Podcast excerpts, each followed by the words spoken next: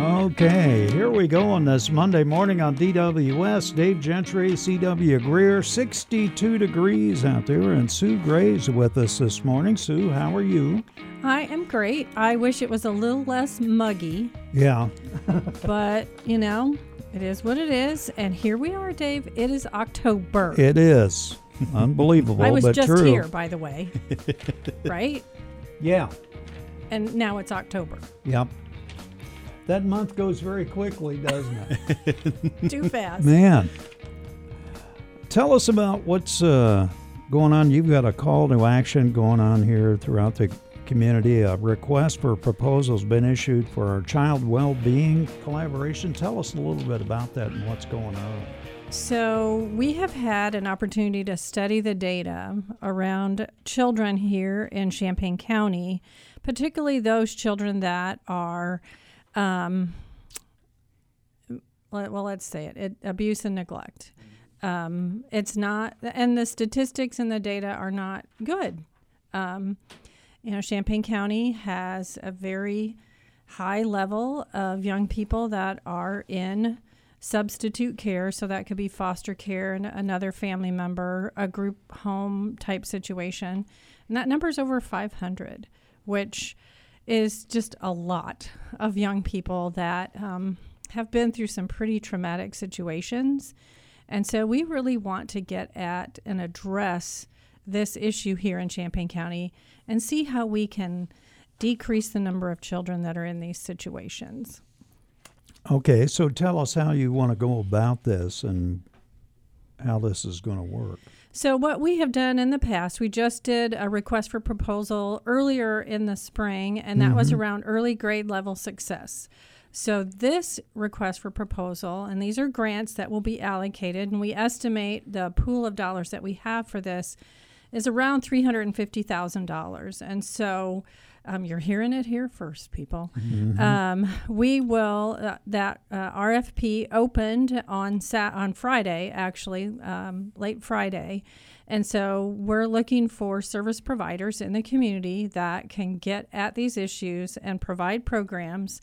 And these are you know evidence based programs, not just you know we want to make sure that you're doing what you say you're going to do, and you can help us get at the goals that we have to reduce the number of children in these situations. And so uh, they'll fill out a grant form and it will be reviewed by what we call our Community Impact Committee, our board members.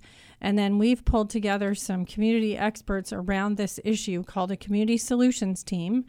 And they'll review these applications, these grant applications, and help us decide which um, ones that we should select and then we'll provide those grants that will those dollars will be allocated then by January 1st. Okay, so out of this $350,000, they're going to look at this and decide how much will go to Right. Each yes. situation. Yes. Yeah. Okay. So think um, an organization. There's you know there's several organizations here in town. Um, you know I'm sure CASA is the one that probably comes to mind Sure. for most, but there are lots of others here in the community. And again, you know United Way always tries to fund those that are doing the best job at getting at these solutions and helping us to accomplish goals that you know provide lasting change in our community you know not just a band-aid but let's see what how close we can get to real solutions to make things better for our community and the people that live here The Champaign Community Health Plan found child abuse and neglect to be the second highest community concern. Yeah, it and we did this survey. So there's um, and actually there's several different assessments that go on in the community. So we did one back oh last um, December, um, Okay. early December, and um, child abuse and neglect ranked right up at the top there.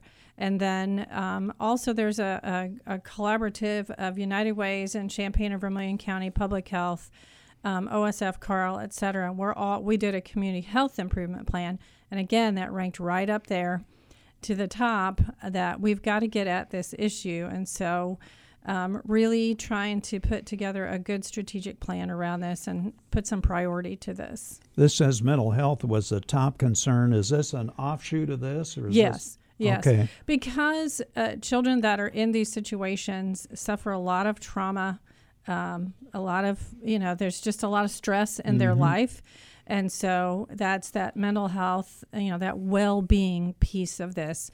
Um, you know, it, I just can't imagine what some of these young people endure mm-hmm. and have to go through all the time.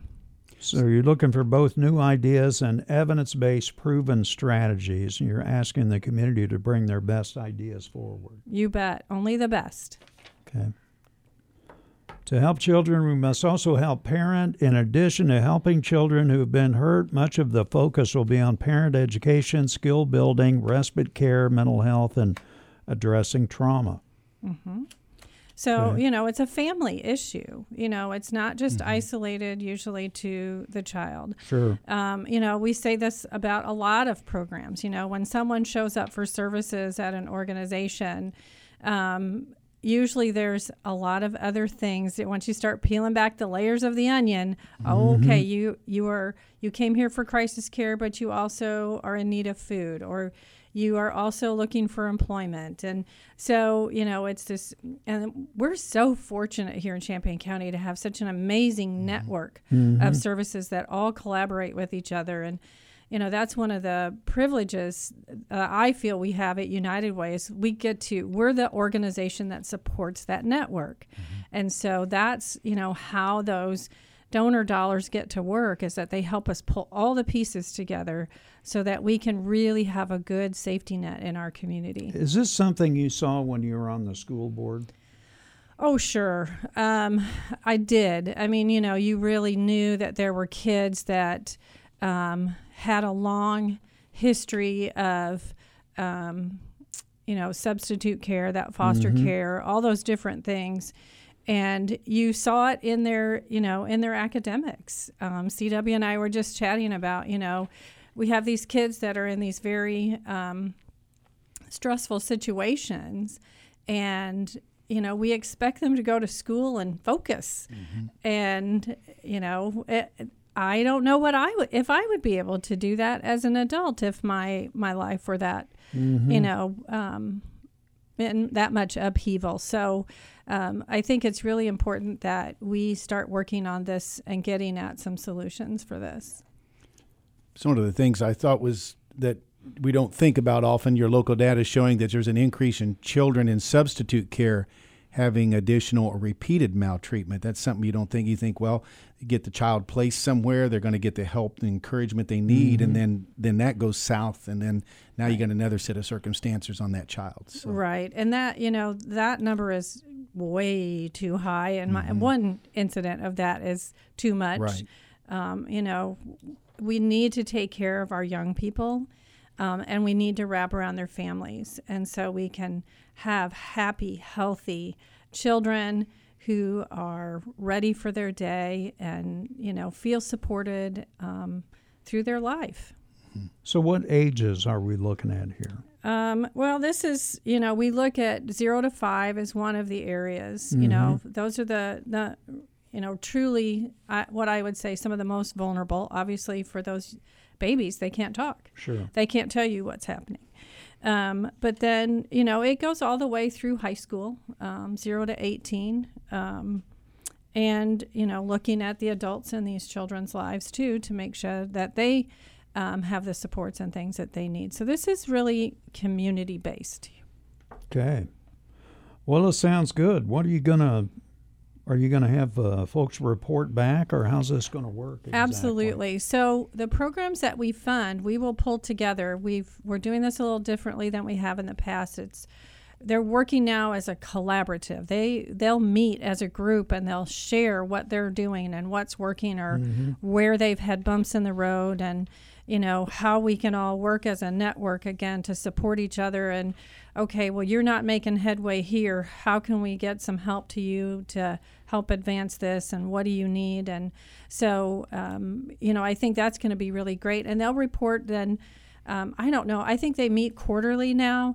And so um, with our first two rfps that's where we're at. So Sure. um, it's kind of nice to hear them share with each other and not work in isolation, but realize that we're all doing this together. Let's just row the boat in the same direction and um, make get down that you know get down that stream, get down that river, and um, let's find some solutions to this. Our children deserve it. Oh, yes. Okay, so for child well being, we've got everybody looking at this, and we're going to make some changes down the road here, figuring out what it is first. To be We sure hope so. We have some lofty goals, and I hope we um, we can get as close as possible to accomplishing those things.